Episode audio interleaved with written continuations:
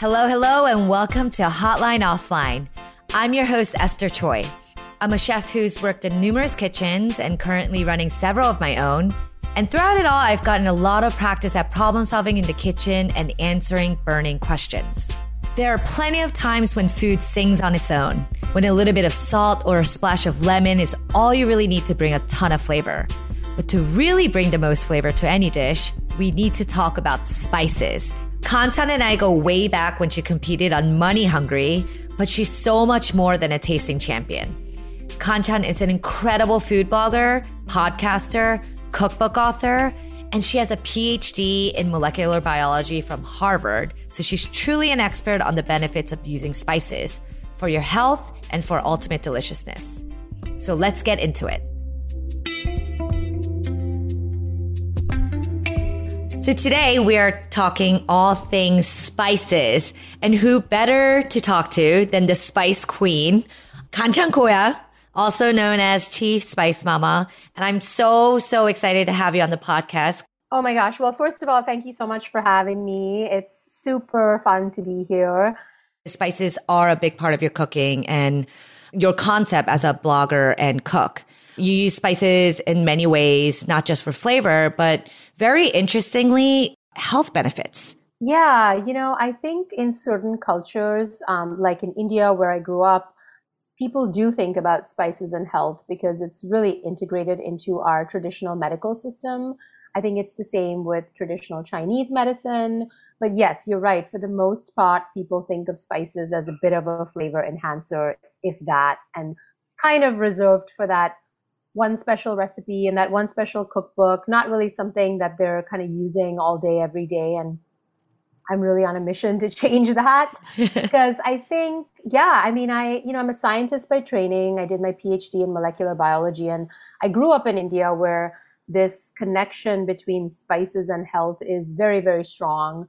You know, my grandmother would give me turmeric milk when I was sick, and I always thought it was just overhyped, kind of some mumbo jumbo, basically. And I'm the real scientist and I don't believe all this. And then I go to do my P H D at Harvard Medical School, and my lab starts to study turmeric for breast cancer prevention, and specifically the compound curcumin, which is like the bioactive compound in turmeric. And it was a real aha moment for me. It was like, okay, all this ancient wisdom that's been passed down the ages and generations, there's something to it. Not only do these things add amazing flavor and make cooking so fun and exciting and creative, but we could also be really boosting our health by adding them to things. So um, that was a moment where I really felt like maybe someday I would do something with spices and health. And then sort of three, four years later is when I started my blog. And that's exactly what I did. In Korean culture as well, like using like ginseng, that was like one of the most medicinal ingredients or spices that you could use in not only your cooking, but like to make and actually brew medicine that you would take every day or when you're sick. I mean, I love it. Whenever I look at your Instagram, I'm like always inspired by not only like enhancing like flavor, but like, you know, thinking about like my health and what I can eat on an everyday basis to kind of feel better about myself. Yeah, it's a win-win. And you're, you know, you're so right. I think every culture has, um, especially like cultures that have been around for a long time, have really learned to use plants and plant-based ingredients that are locally available, that are sort of unique to the geography, and really use them as medicine. And the cool thing is now modern science is showing us that the medicinal properties of these things are genuine and real. You know, one of the common um, critic- criticisms I encounter with spices and health is people say, well, it can't possibly be doing anything in such small amounts because, you know, you might sprinkle a little paprika on your potatoes or cinnamon in your oatmeal. Like, how could it actually be doing something in such small amounts? But some of these plant-based foods are so concentrated in the beneficial compounds that we have now actual studies showing that like half a teaspoon of cinnamon is really helpful to balance blood sugar. It's not like a giant amount in a pill.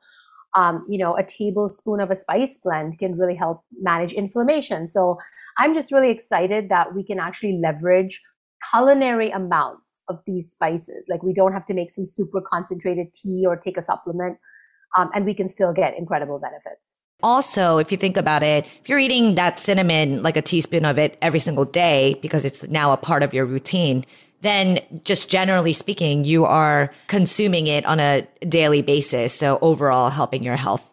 Exactly. So I guess like digging deep into some of the questions that um, a lot of our listeners are asking. So the question, I want to experiment with using new spices in my cooking. What's a good place to start? Yeah, it's a really common question and I love it. Um, I think for those of us who grew up with spices as an integral part of our cuisine, it's sort of second nature because you saw your mom doing it, your grandma doing it, whatever, you know. But for people who didn't grow up that way, it can feel a little intimidating. So I always suggest that people start with sort of a small collection of about four to five spices that they can almost like a like a painter would use um, to create, you know, art as part of their sort of like little toolkit. And so people always say, what five spices should I start with? Like, you can start with whatever you like, but I pick these five that I'm going to share because I think they are easily available. They are very versatile. So you can use them in, you know, more traditional dishes like curries, but you can also use them in like things that we just eat every day in a modern global kitchen, like whatever, scrambled eggs, pancakes, smoothies, you know, all the usual things. Right. So the five spices that I like to recommend for someone new to spices, number one would be turmeric. The reason I pick it is because it's very versatile. It's pretty inoffensive to the palate if you think about it. If you use very large amounts, it can be a little bitter, but for the most part, mm-hmm. it's a little earthy and kind of nondescript, um, adds a lovely hue. And we also know that it really does have incredible health benefits that are constantly being validated by modern research. So for that beautiful combo of like easy flavor, accessible flavor, not too overpowering, plus health benefits, that's my number one starter spice. Can I ask you what would be a really kind of easy way to use turmeric? Yeah, to me, it really brings this kind of earthiness. And then obviously the vibrancy of color. And then it really does seem to complement the traditional spices we use in India with most dishes, which is cumin, coriander, and chili powder. That's like the trifecta. And then turmeric becomes like the fourfecta, if you will. I mean, just with that alone, you can create pretty much um, a ton of like everyday Indian dishes. So for turmeric, I mean, honestly, the sky's the limit. So scrambled eggs, fried eggs. The important thing with turmeric is that it really does need contact with a fat source and heat to really bloom, as we say, in sort of culinary language. Um, you want to activate some of these beneficial compounds in turmeric that seem to be heat activated and fat soluble, which is why you'll always see the grandmas sprinkling it in a little bit of oil or clarified butter or ghee. Right. So you, you know, you would take your oil or ghee, you would put the turmeric in, and then you can throw in like green beans and, you know, like anything you would normally do at the stage sort of when you're adding your aromatics. Like if you're adding garlic and onion, you just add a little turmeric, bloom it, and then continue on in your recipe. So if I'm sauteing kale with garlic and a squeeze of lemon, I'll just throw turmeric in there. If I'm making rice and I like to saute a little bit of garlic, saute my rice and then add the water, I'll throw turmeric in there and now I have golden rice. I might put turmeric in my oatmeal and turn it into like a golden milk oats. So really, it's a very sort of beginner friendly spice because you can really add it to so many things. And, you know, I always tell people start with li- a little bit and then build from there to know how much of that earthy flavor you enjoy.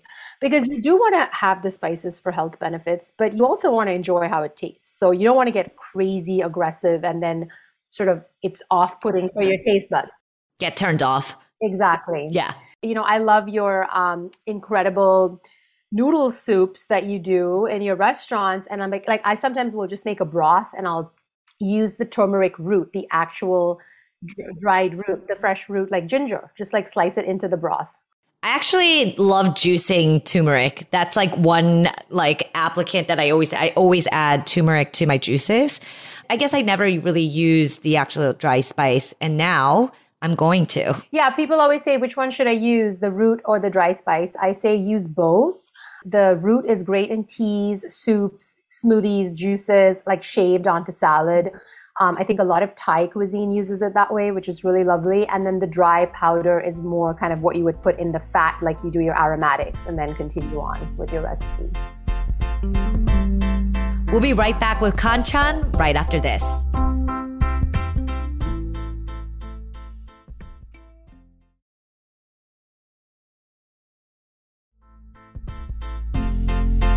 And we're back. And what about the other four spices? Yeah, so I would say the next one would be anything in kind of the chili pepper slash paprika family. So these spices have powerful anti-inflammatory benefits. And I love heat, so I love chili powder and everything. It's a little bit of a problem. But if you don't like heat, you can use sweet paprika or smoked paprika and still get a lot of those benefits. I also find it's incredibly easy to use. Like, kids love it. Mm-hmm. So if you make roast potatoes, I'll always do a little smoked paprika, just add some complexity. And it's not hot. It's it's kind of more like a sweet spice, right? Yeah, it's it's just a sweet red pepper that has been dried and ground down, right? Um, the chili peppers are going to be spicier, but you can just pick whatever version suits your palate. So I would say paprika slash chili powder. Then third would be probably one of my favorite spices, which is something I didn't grow up with, which is sumac. It's a Middle Eastern spice. People like to describe it as sort of lemon without the liquid. Oh my gosh, it's just so vibrant and zingy. And, you know, I love sprinkling it on my salads, on my hummus, if I'm making any kind of yogurt dip. Um, it's great on chicken. It's great on fish. I mean, I would use that more as a finisher spice than sort of um, cooking it. But it has really powerful antioxidants, and it's really, really versatile as well. I, I love that you say sumac, because I feel like it's definitely underappreciated and underutilized. But I remember the first time I had sumac when I worked at a Lebanese restaurant, and I was kind of blown away, not only by the beautiful color it brings, it's so versatile, right? Because of that citrusy like note to it. And I just feel like it's such an interesting spice that people don't really think about. Yeah, and it's so easy to use. And, you know, anytime you see that color purple in nature, um, you can be rest assured that you're getting some incredible benefits because of these compounds called anthocyanins, which are just powerful antioxidants. So I just love knowing that I'm doing myself, you know, a healthy favor, and everything's tasting more vibrant and alive and with that citrus note. So that's definitely like number three um, in my top five. And then probably number four is cinnamon. So I mentioned it earlier. I love that it can balance blood sugar, and I love that it, you know, adds this like holiday vibe to things. I don't know why we reserve it just for the holidays. I feel like, you know, we should be putting it in things all the time. One note about cinnamon is that there are two kinds of cinnamon. So if you're someone that's really embracing cinnamon and enjoying it on a regular basis, in larger amounts, like in your smoothies or in your oatmeal, because you want that blood sugar balancing effect, I would go out of your way to find something called true cinnamon.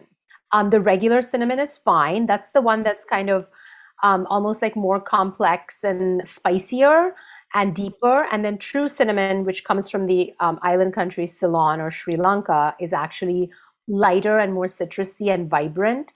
And true cinnamon has less of a compound that at large enough amounts can be problematic. So if that sounds like a very confusing mouthful, basically if you're if you're having like a tablespoon of regular cinnamon every day, you might be taking in too much of a compound called coumarin, which at high enough doses could be like toxic to the liver.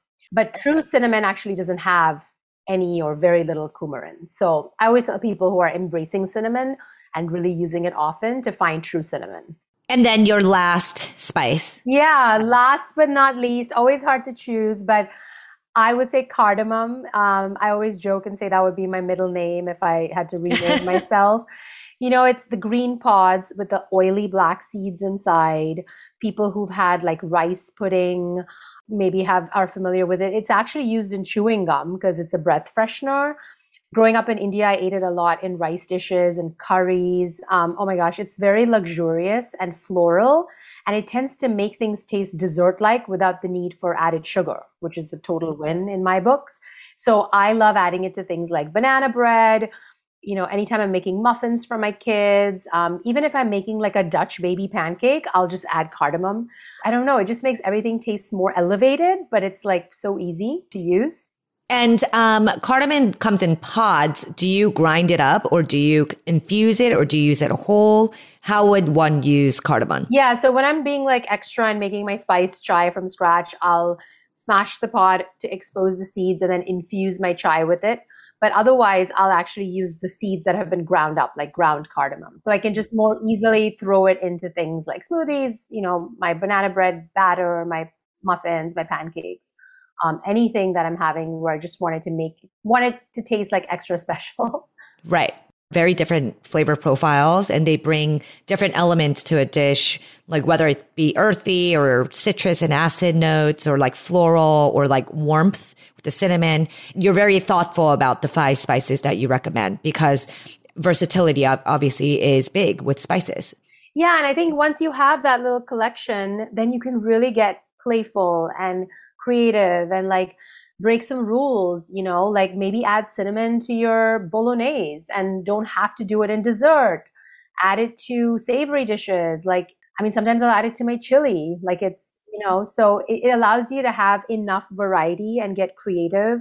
And then you start to build confidence. I think that's what I've noticed with people who are new to spices. They just need to feel confident. And then it's like the sky is the limit. And it's so fun to cook with these ingredients.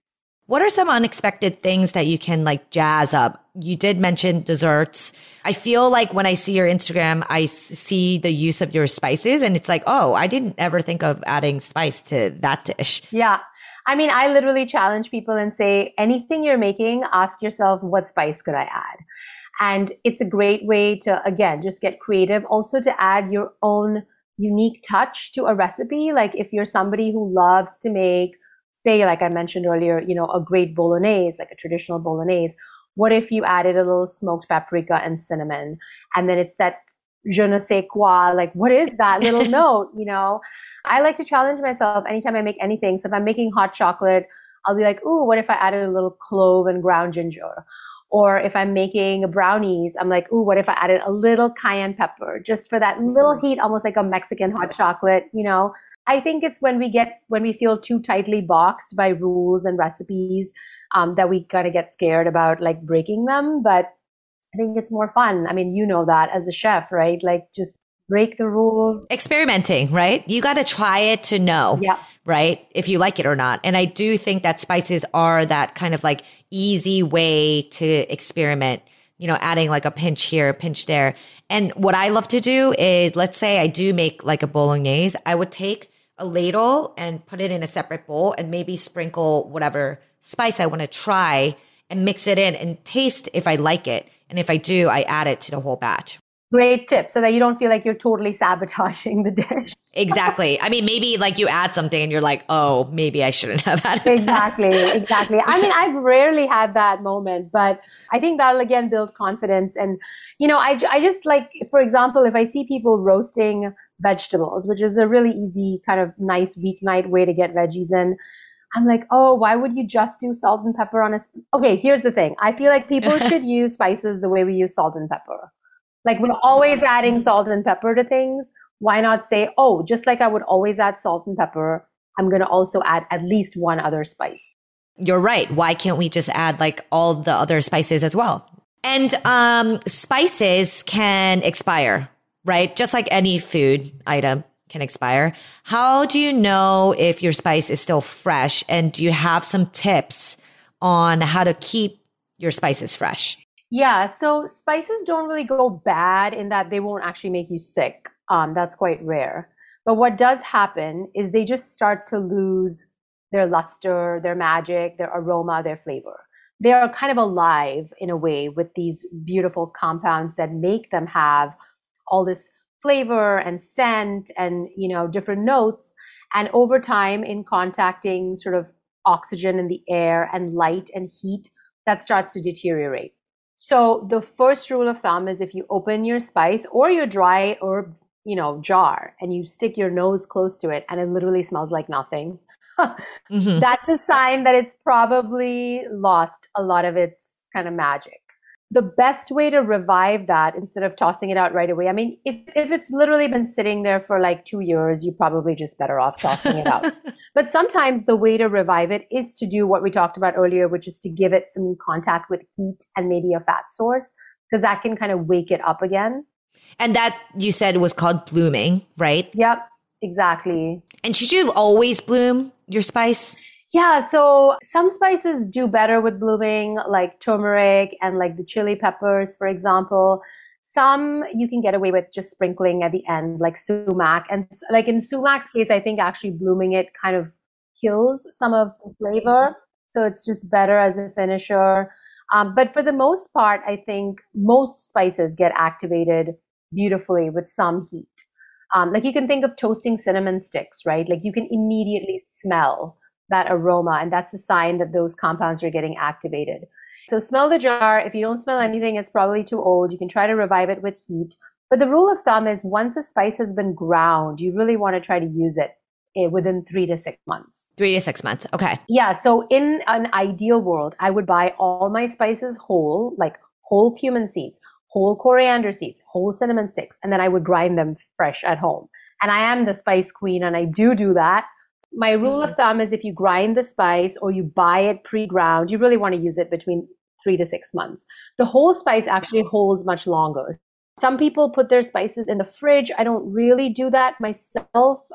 I feel like if you do put spices in the fridge, wouldn't it kind of absorb maybe all the smells in the fridge? Yeah, I don't, I, you know, I need, I don't know that anyone's really looked at what happens, but to me personally, yeah, it feels, first of all, like this, the fridge is too brightly lit. So that's the other thing. Spices do better in the dark. So because light can also help deteriorate some of those compounds. So I always tell people, store your spices in airtight containers, preferably glass, which is inert, but if not, whatever, like don't sweat it. Like, you know, airtight containers away from heat and light is like the number one kind of rule. Um, so it's tempting to have your spice drawer right next to your oven or your stove, but I would suggest like one drawer further away, just so it's not constantly contacting all that heat. Right. So room temperature. Yeah, exactly. Um, and then I also worry about like the moisture in the fridge and like all the changes in the humidity and stuff. But anyway, so whole spices can last like a year. Um, you know, keep them airtight containers away from heat and light and grind kind of small batches. And if that's just too much, then just buy the pre-ground spice. And that's fine. But don't expect it to last for like two years. It will just sort of lose all the stuff that it has to offer. Do you have any tips on keeping track of spice, or maybe some tips on how you can like utilize it a little bit more? Because sometimes I feel like a lot of people, you know, buy spices and then they kind of like throw it in their spice cabinet and then it gets lost all the way in the back. Like sometimes I'm like looking through it and I'm like, oh, I don't even know when I bought this thing, probably like two years ago, right? I feel like that's a lot of people. Totally. So I have to say, I was one of those people, even though I have like a million spices and I use them all the time, they were all shoved into this cabinet. And half the time I was like, I don't know what's back there, and I'm too busy. It's too late. I don't, you know. Right. So what really changed the game for me was like this very simple three shelved spice rack that I bought at like the container store. You can get a million, you know, there's all, they're all over like the internet, whatever. And what it did for me is it created in within my shelf where I store my spices, I can now see all of them at the same time because there it's like a tiered rack. So, you know, and that's been a game changer because now all I do is I open that cabinet and I'm like, ooh, what do I see? And then it inspires me. So I know where to find the ones I need, but then I also have a way of looking at all of them so I can kind of pull from whatever seems like it would make sense in that recipe. I love that. I feel like, Kanchan, I learned so much from our conversation today, and I'm just so tempted to like go to Kalustian's and just like raid all the spices. This is my one last thing that I remember from our shoot together when we first met. You talked about spices a lot and talked about starting early, meaning, you know, getting your palate acclimated to spices. So like, you know, giving spices to your children, right? To your kids. And, you know, kids can have spices. And I feel like that's kind of like underthought. And we, we did talk about doing like a baby food line. Yes. Do you remember? like a, like a spiced baby food line, which I thought was so cool because I, I do think that acclimating, you know, at a very young age to these types of flavor profiles is like such an amazing thing, right? Totally. I mean, my whole thing started when my son was six months old and I was giving him spices and all his baby food. And my mom friends were very like curious and a little bit nervous. Like they were like, is that even legal? Like, I don't know.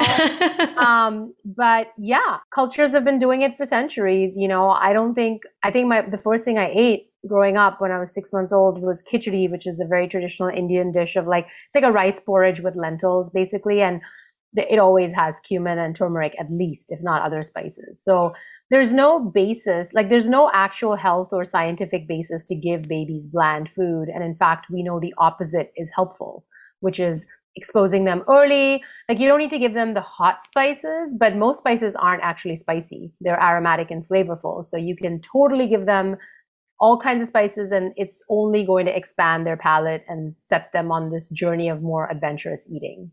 I love that. I love that. Thank you so much for your insight. And I, I just like like listening to you talk because you're just so insightful and so smart. And you really love to think about food in, you know, all different perspectives and different ways. So thank oh, you. You're so kind, Esther. Thank you. I love the questions you asked and I love talking about this stuff. And like I said, you know, I'm on a mission to just get people to embrace spices every single day, have so much fun and get a health boost while they're at it.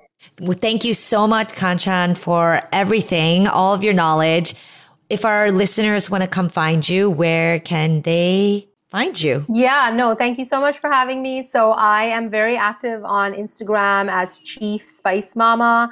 And then you can also check out my blog where I post all my recipes, uh, Spice Spice Baby dot com. I also have a cookbook, Um, which is also available through the blog. And I also finally am resurrecting my podcast called Radical Vitality.